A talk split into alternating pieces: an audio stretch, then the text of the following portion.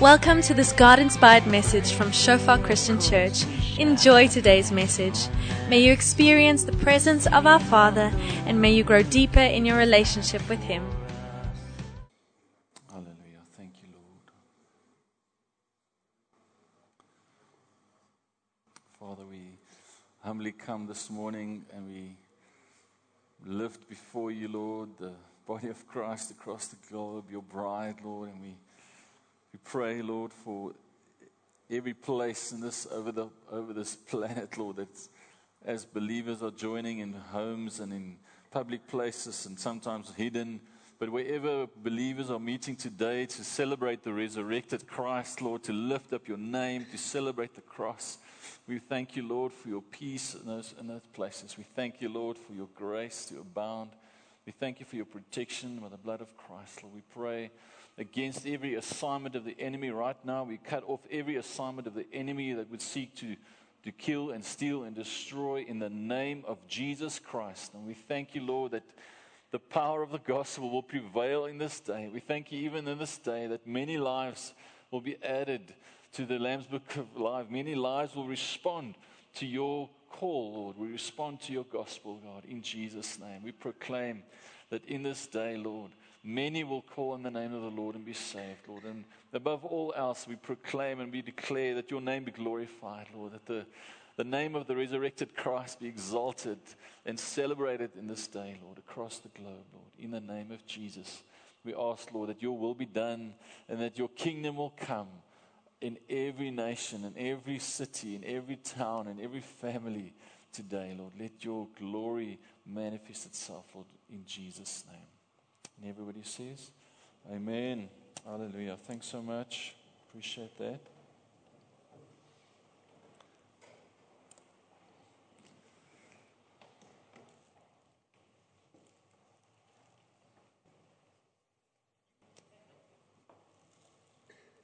It's a blessing to share the word this morning. I'm going to try and be brief. I want to take some time at the end to have communion together. In fact, I, I felt that we, we should have the, all the, the families do communion together at the end. So we're going to give some time for that so we can go and get the children at the end and, uh, and have families sit together and have communion. Um, but let's. Let's uh, pray. Father, we thank you for this word. We thank you for your word, and we thank you for your presence. Hallelujah, Lord. We, it's such a privilege for us to draw near to you, Lord, and to experience your presence like this. So we open our hearts, Lord. We thank you for your Lord. Thank you, Holy Spirit, that you are our teacher, Lord, that you are the one that leads us into all truth. And we yield our hearts and our minds to you this morning. Have your way in us and through us, Lord, in Jesus' name. Amen. Such a blessing to be able to take time. Uh, if you think about it, what a blessing it is for us to have public holidays on these days, to be able to take time and stand still and meditate on the cross, meditate on the work of the cross. So some of us meditate, meditation feels like a, a bad word. But, but as opposed to many other forms of meditation, Christian meditations means that we fill ourselves. Instead of many other meditation means you empty yourself and then open yourself up to all kinds of dodgy things. Christian meditation means we fill ourselves with the scripture. We fill ourselves. We allow, we ask the Holy Spirit to fill us and we fill ourselves when we immerse ourselves in, in, the, in Christ, in His Word, in the presence of, of God, in, and in the Holy Spirit. Does that make sense? So it's such a great time to do that and to stand still and look at the cross. Uh, I watched a little a part of the, the Passion of the Christ even uh, yesterday, and um, yo, just think so good for us to really stand still and think around what what actually happened. And uh, it's, uh, uh, uh, you might have remember a few weeks ago I mentioned that it's so important that we don't regard the cross and the, the gospel of Jesus Christ, the good news around Jesus and the cross, the work of the cross, that we don't regard that only as the kind of the, the first step. Sometimes, I, you know, I believe sometimes we make that mistake. We think, okay, the, the, way, the way that I came to salvation is like the first step. The cross is like the first step. And then I graduate beyond that and I graduate to more, you know, deeper and more profound truths. And as I, as I progress in my, in my maturity, I kind of leave that stuff behind and I almost forget about that and I kind of progress towards deeper things. Um, but I believe the cross is not the first step. The cross is like the hub in a wheel. It holds everything together. I mean, it's it's central to every doctrine. It's central to our faith in, in God. It's central to our life in Christ. And we, it's so great that we are able to make, you know, spend time just looking and beholding the cross. Amen. And um, it's, uh, if you think about what, what happened leading up to the crucifixion of Jesus, um, you might remember that there were there were a few times when Jesus had altercations with the religious leaders, and there were a few times where they were kind of they were plotting all through to, to kill him. And there were once there was once or twice where they literally were were wanting to, you know, take him and kill him right there. And they, but then once or twice Jesus just kind of walked away, knowing that it was not yet his time. And then we see this this few, these few days leading up to the, the crucifixion and, and those few days around the cross are crazy days, crazy highs and lows, specifically those following Christ. A, a couple of days full of massive contrasts, massive um, ups and downs, and yeah, and if you if you look at how Jesus was received in laying down um, their cloaks before him, and they were, wor- they were basically praising and worshiping him and welcoming him as the king into Jerusalem. And just a couple of, just even hours, just, just a short time later, we see this absolutely uh, anticlimax almost. You know, we see the people expecting and hoping for, even the disciples to a certain extent, hoping for a, a political leader, a political figure that would, uh, a deliverer that would come and lead them and deliver them from the Roman rule, the Roman oppression. So they were hoping for that, they had expectations for that. And we see that massive anticlimax happening. Because this king that they were welcoming in was now being taken captive, and now he's tried, and he's in front of the rulers, and he's, he's being punished and beaten, and he's being tortured.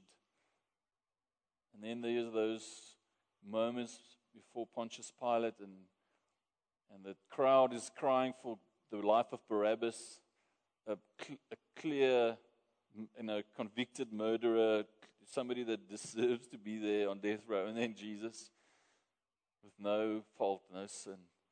And then the crowd chooses to have Barabbas set free, and they're calling for Jesus to be crucified. This massive anticlimax, this hope of a, a king and deliverer completely dashed, you know, smashed to pieces at their feet. They can't believe this. They don't know what to do. Um, I want us to just read a few verses around those last moments that we see um, as this happens. Let's look at Matthew 27, verse, from verse 45. So this is even after, when he was, he was crucified and he'd already been on the cross for a while. Then at noon, darkness fell across the whole land until 3 o'clock. At about 3 o'clock, Jesus called out with a loud voice, Eli, Eli, lema sabachthani, which means, My God, my God, why have you abandoned me? Some of the bystanders misunderstood and thought he was calling for the prophet Elijah. One of them ran and filled a sponge with sour wine, holding it up for him to drink on a reed stick so he could for him on a reed stick so he could drink. But the rest said, Wait, let's see whether Elijah comes to save him. And Jesus shouted out again, and he released his spirit. at that moment, the curtain in the sanctuary of the temple was torn in two from top to bottom. The earth shook, rocks split apart, tombs opened. The bodies of many godly men and women who had died were raised from the dead. And apparently, they left the graves after Jesus' resurrection, and they were seen by many in the city. We see this, this absolute darkest moment in history. And if, if, I, if you think about it, this, this was, you know, coming from that place of euphoria. Jesus is being recognized, he's being welcomed as king. The disciples were celebrating. And uh, many who followed him were, were excited about this. And then to this place of, of there he is on the cross, which is the most horrific way and the most despicable way to die, the most despised way to die. And we see this massive contrast happen. And um, in that moment, I'm going to get back to the, the curtain being torn. But if you think about it, all the powers of darkness, all the powers of hell, of Satan, of every demon, all of them rallied together to try and kill the Son of God. And they all brought everything they had, and this is the, the culmination of this them all the power that, that, that, that the hell had to offer, everything they had, they rallied together. And for a few moments, they thought they had won. For a few moments, they thought they had won the victory. Because there he is on the cross. He was beaten, he was punished, he was, he was um, tortured to, to a place where some, some say you should you would have been extremely strong man physically to be able to endure that kind of torture and then still make it up the up the hill most of the way carrying the cross and having some help with that and then actually being crucified. By the time he was crucified he was probably already um, close close to death. In fact he, he was on the cross a lot shorter than most criminals would have been um, so for the moment, all of hell and all of darkness must have thought, wow, we've, we've actually got this. We managed to, to, we managed to wipe out the last hope for humanity. And then we see that, but God, but God's plan was not yet finished. Amen. God's plan was not yet done. And uh, Let's go on to uh, see what, what, what, we, what happens here at the cross before we get to the, re- the resurrection. Now, at the cross, there was this, there's this great exchange that happens. And I want to stand still there for a moment. There's a picture of this great exchange in Zechariah 3, uh, verse 1 to 4. This vision that Zechariah sees, and he sees a vision of the Yeshua, the high priest, interacting with the Lord. And, and let's read from verse 1. He says, Then the angel showed me Yeshua, the high priest, standing before the angel of the Lord. The accuser, Satan, was there at the angel's right hand, making accusations against Yeshua. And the Lord said to Satan, I, the Lord, reject your accusations, Satan. Yes, the Lord who has cl- chosen Jerusalem rebukes you. This man is like a burning stick that has been snatched from the fire. Yeshua's clothing was filthy as he stood there before the angel. So the angel said to others standing there, Take off his filthy clothes. And turning to Yeshua, he said, See, I've taken away your sins, and now I'm giving you these fine new clothes. See this powerful picture of that represents us, you know, standing before the king in filthy garments and our, our sin and our, and our sinful nature and our depravity represented by this filthy rags that he has on there. And then we see he says, I've taken away your sins. I'm, I'm taking away these filthy rags and I'm giving you new, fine new clothes. I'm giving you, I'm taking away your guilt and your shame. and I'm giving you something much better. I'm giving you a new identity. I'm giving you a new robe. And uh, we see the same thing happening in the, the story that Jesus tells about the prodigal son that returns, the son that went to squander all his inheritance and he lived amongst the pigs literally. And then he, he realized that if, he had, if we would just return home, you could, even as a servant, you could, you could do much better. So he decides that he was going to come and for, you know, ask for forgiveness from his dad. And, and he resolves just to go and be a servant for his dad. And he, and he gets home, and we see the similar picture. We see the father, his father, run to him. We see his father forgiving him. And we see his father celebrate him, taking off his filthy robe, filthy clothes. You know, he literally lived amongst the pigs, so he must have, you know, been quite filthy. And he took off all this, that filth and he gave him a new robe, which signifies that identity. And he gave him a ring on his finger, signifying that authority that he wants him to carry on his behalf. And he gave him new shoes, new sandals, signifying that the destiny that he had that was lying ahead of him. In a similar way, we see this powerful exchange happening at the cross when Jesus, when each of us coming before him, and this is, the, this is one of the, I suppose, the most difficult things for us is that we come before him, we, he sees everything. He sees us for everything. We can't hide anything from him.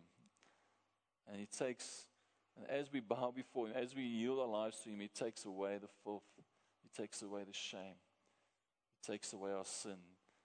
And He doesn't only take it away, but He restores. He gives us new identity. He gives us new robe of identity. He gives us, He restores to us, and He gives us an, an authority that we have in Him. He restores destiny to us. It's a powerful exchange. Let's go to um, next scripture, 1 Corinthians 5, verse 19. He says, For God was in Christ reconciling the world to himself, no longer counting people's sins against them. And he gave us this wonderful message of reconciliation. So we are Christ's ambassadors. God is making his appeal through us. We speak of Christ when we plead, Come back to God. For God made Christ, who never sinned, to be the offering for our sin, so that we could be made right with God through Christ. So he takes our filth and our shame and he puts it upon the perfect lamb.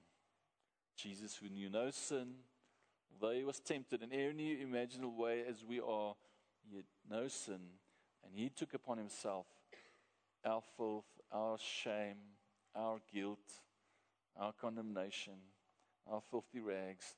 And in, a, in, he, in that moment, we receive his royal robe. Amen. The robe that identifies us as children of the Most High, children of the King of Kings. This exchange that happens. And for a moment, I want us to think of a there's a, there's a few things that, that keep us from this, from receiving, from actually re- seeing this exchange. It, although it is already finished, the, you know, when Jesus died, he's, you know, if, when he gave his last breath, some of those translations clearly say that he cried out and he said, It is finished. Finished the work, he's paid the price. And still, yet, there's, it seems that somehow, even as believers, we act like there is something that we can still do for our redemption. Still, sometimes we, we find ourselves trying to either punish ourselves or trying, we feel guilty about stuff still. We act in a way like we have not, like the work is not finished. And we somehow, it's, it's, it's if by not, by not receiving God's grace and by sometimes not forgiving ourselves, right? We sometimes struggle with that.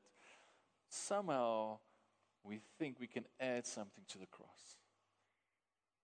Maybe we don't think it, but we, by not receiving that fullness of forgiveness, it's as if we want to add something to the work of the cross. But Jesus says it's finished. You and I cannot add anything to the cross. I mean, isn't that good news? He's finished that work for us. He who never sinned became the offering for our sin. So, what are some of those things? And I, I just felt in my heart that even in our daily lives, there's some things that keep us from the resurrection power in our daily lives. Some things that keep us from walking in the reality of the great exchange that has already happened. I'm going to trust that as we just, we're going to um, watch a video clip now.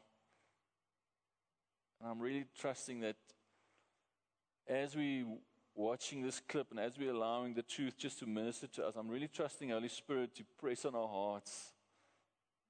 If there, are, if there are places where we are not walking in the full resurrection power of Christ, where we are somehow missing out on that, I'll, I'll mention a few of those things a bit later, but I'm going to trust just to pray through those. What are those things that keep us? It might, might be certain areas in our lives that keep us from really experiencing the resurrection power of Christ in abundance in every area of our lives. But let's um we're going to get the lights now and then we're going to watch this this it's a few minutes so please stick with me and I want us to really take a moment to quieten your hearts and uh, allow the truth to minister to you.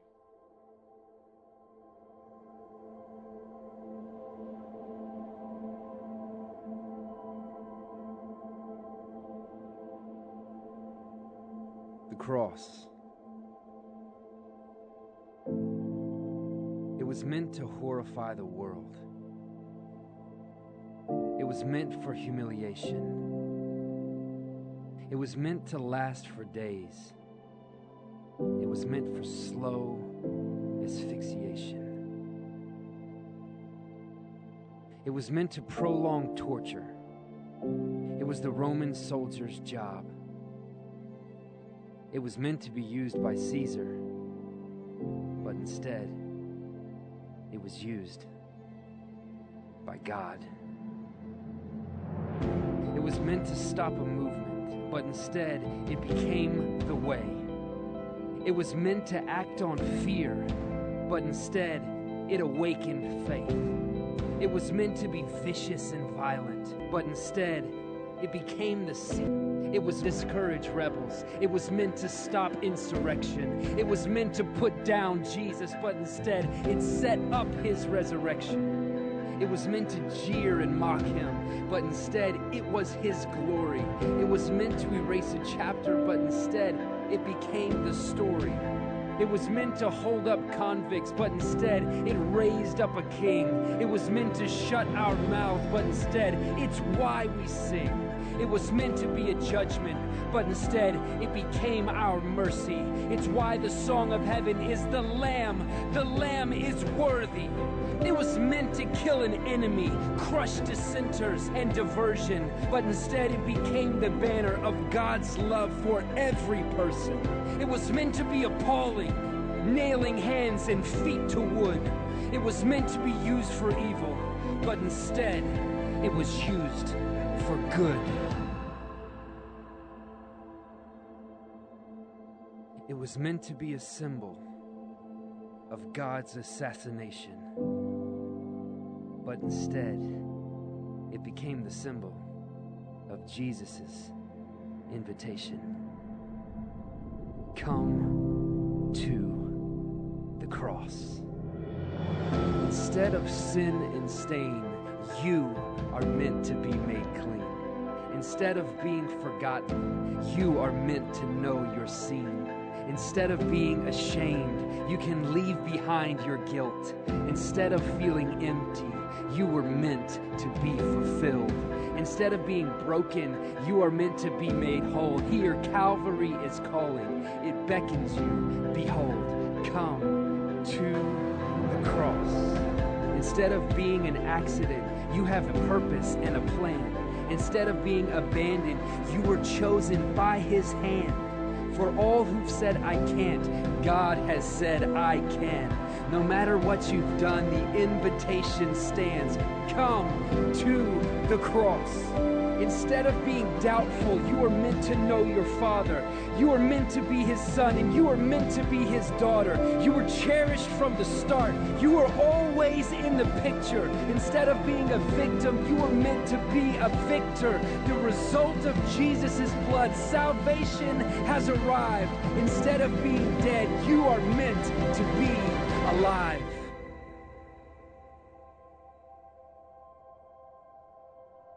The cross. It was meant to signal death, but instead, it's a sign of living. It was meant to be the end, but instead, it's our beginning.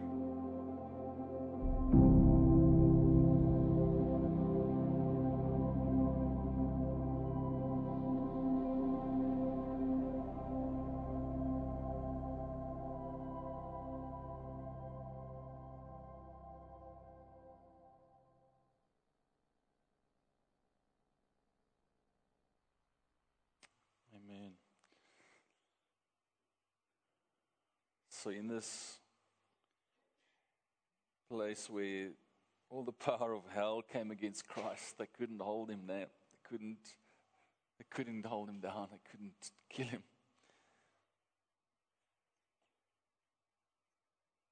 And I believe this morning, even this, the Lord holds before us that invitation. That in each of these things, that we receive the invitation to to see the fullness of the cross manifest in our lives. And I, and I want us to, uh, we're going to take some time to pray in a moment, but I want to encourage us that as we go into the rest of this weekend to, to think of are there places where we are not walking in that fullness of the work that Christ has finished on the cross. Maybe it's in your marriage, maybe it's, you know, maybe you're in a, in a place of desperation about something that you're wrestling through. And you've lost sight of the victory that Christ has won. Maybe it's a battle that has been going on for ages and and somehow you've been believing the lies of the world and the lies of the enemy, and somehow you're finding yourself in a place where you're rather clutching at other things, but you're not relying and you're not looking to the fullness of the cross. And maybe you and I are have a moment. Uh, I just want to take moments, even this weekend, to Lord, in this area, I'm trusting in you again. I'm choosing to look to your finished work choosing to say, Lord, thank you that what was meant for destruction, even in my life, you want to me- you've meant it for good, you've meant it for glory.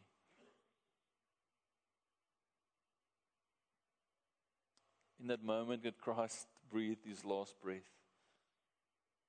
the, the curtain that separated the temple from the, the holiest of holy place where only where the presence of God dwelt was only there was only one or two. There was only the high priest that could go in there. So only one person that was appointed go in there, representing the nation. But from that moment that Christ paid the price, that curtain was torn, not from the bottom, not from a human side, but from the top. God said, "This, this separation is gone now." Through the death of Christ, you and I are able to freely and boldly approach the throne of grace. Through freely and boldly run to Him in time of need, to receive that grace in time of need. Let's just to read two more scriptures and then we're going to have communion. Some of the, actually, let's just read this one before we go get the children. Now, on the first day of the week, very early in the morning, they and certain other women with them came to the tomb, bringing the spices which they had prepared. But they found the stone rolled away from the tomb. And then they went in and did not find the body of the Lord Jesus. And it happened as they were greatly perplexed about this, and behold, the behold, two men stood by them in shining garments. Then, as they were afraid and bowed their faces to the earth, they said to them, Why do you seek the living among the dead? He is not here, he's risen. Sometimes the way we live, the way we uh, uh, accept the assignments of the enemy in our lives, the way we just kind of uh, happy to just opt for survival, it's as if we forget that Jesus has risen from the dead. He's not there anymore. He's not in the tomb. He's the risen King.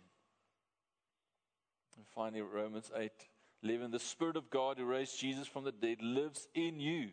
And just as God raised Christ Jesus from the dead, he will give life to your mortal bodies by the same Spirit living within you. That same power, that same Spirit lives in and through us. And I believe there's that same invitation this morning for some to come to the cross for the first time, but for some to come again and to lay those burdens at the cross.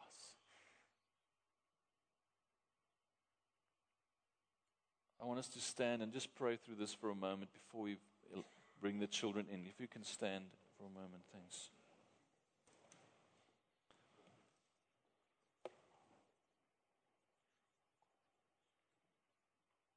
If you're here this morning and you maybe you've been around church or maybe this is your first time and you but you know right now that you have not yet received that fullness of the cross in your life. Maybe you you're aware right now that you you're not right with God. I believe God is extending an invitation to each one this morning, saying, My son, my daughter, I have prepared for you an abundance of life in relationship with me. I've given my son, my only son, in your place to pay for your debt, to pay your fine, to pay for your sin and your shame, to pay for everything in your past and everything in your future that separates us from Christ. He's paid for it all.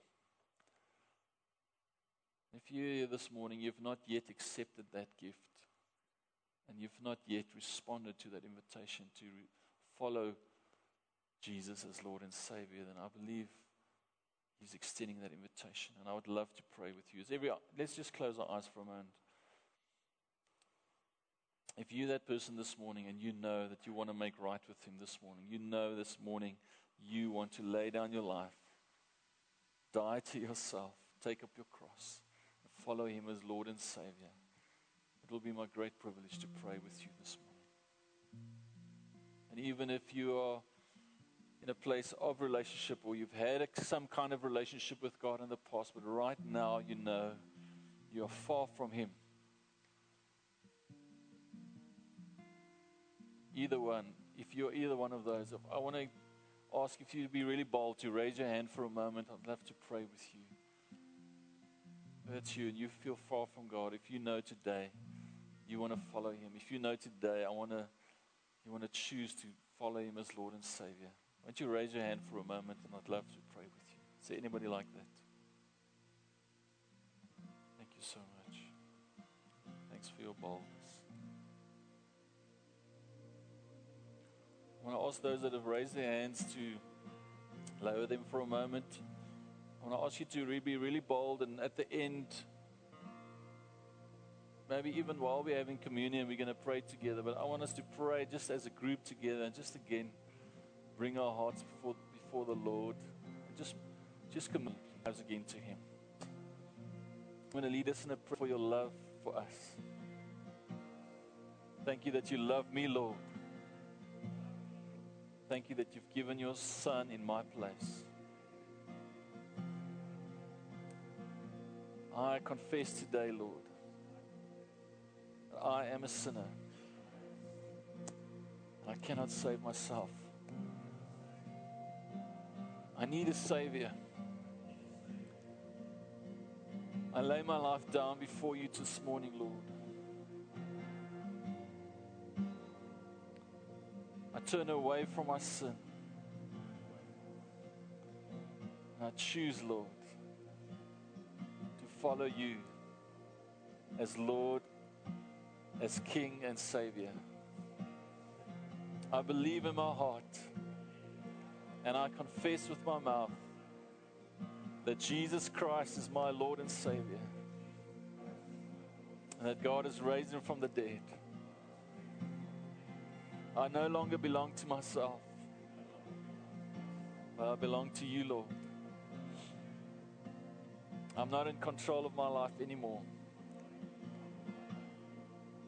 but I follow you, Lord, as my Lord. Thank you, Father, that I can hear your voice, that I'm your child, that I, from this moment, I can have absolute assurance that I have eternal life, that I'm born again.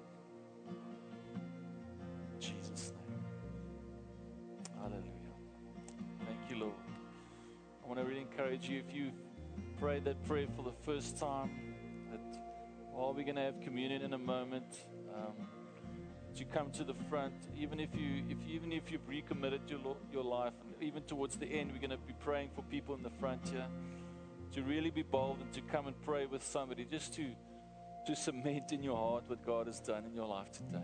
Amen. But let's take a moment and as the children are coming in, can we can we hand out the communion as well? I want us to make little groups. Um, if you if you if you're not here with your family, maybe join groups of two or three, or maybe four, maybe four max. let's just make little groups and let's take the communion and take a moment to to pray, to to remember the blood of Jesus, the, broken body of Christ is signified by the, the bread. Let's thank God for his broken body. Let's thank God for the blood that was shed for us. And let's do that in our little groups together, please. And then we're going to just pray for some people towards the end. I mean, it's going to be a bit chaotic now, but that's fine. And if you need to just uh, for a moment remind the children what it's about, please take a minute or two to do that. We basically done with the service. Let's just trust for some holy moments as we as we celebrate the cross. Thank you so much.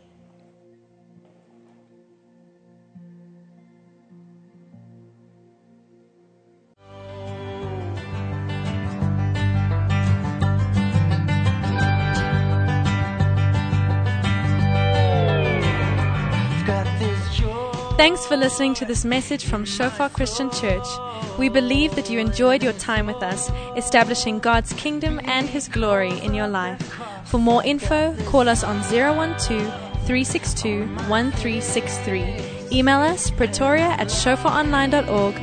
Browse our website www.shofaronline.org or like us on facebook.com forward slash shofar pretoria.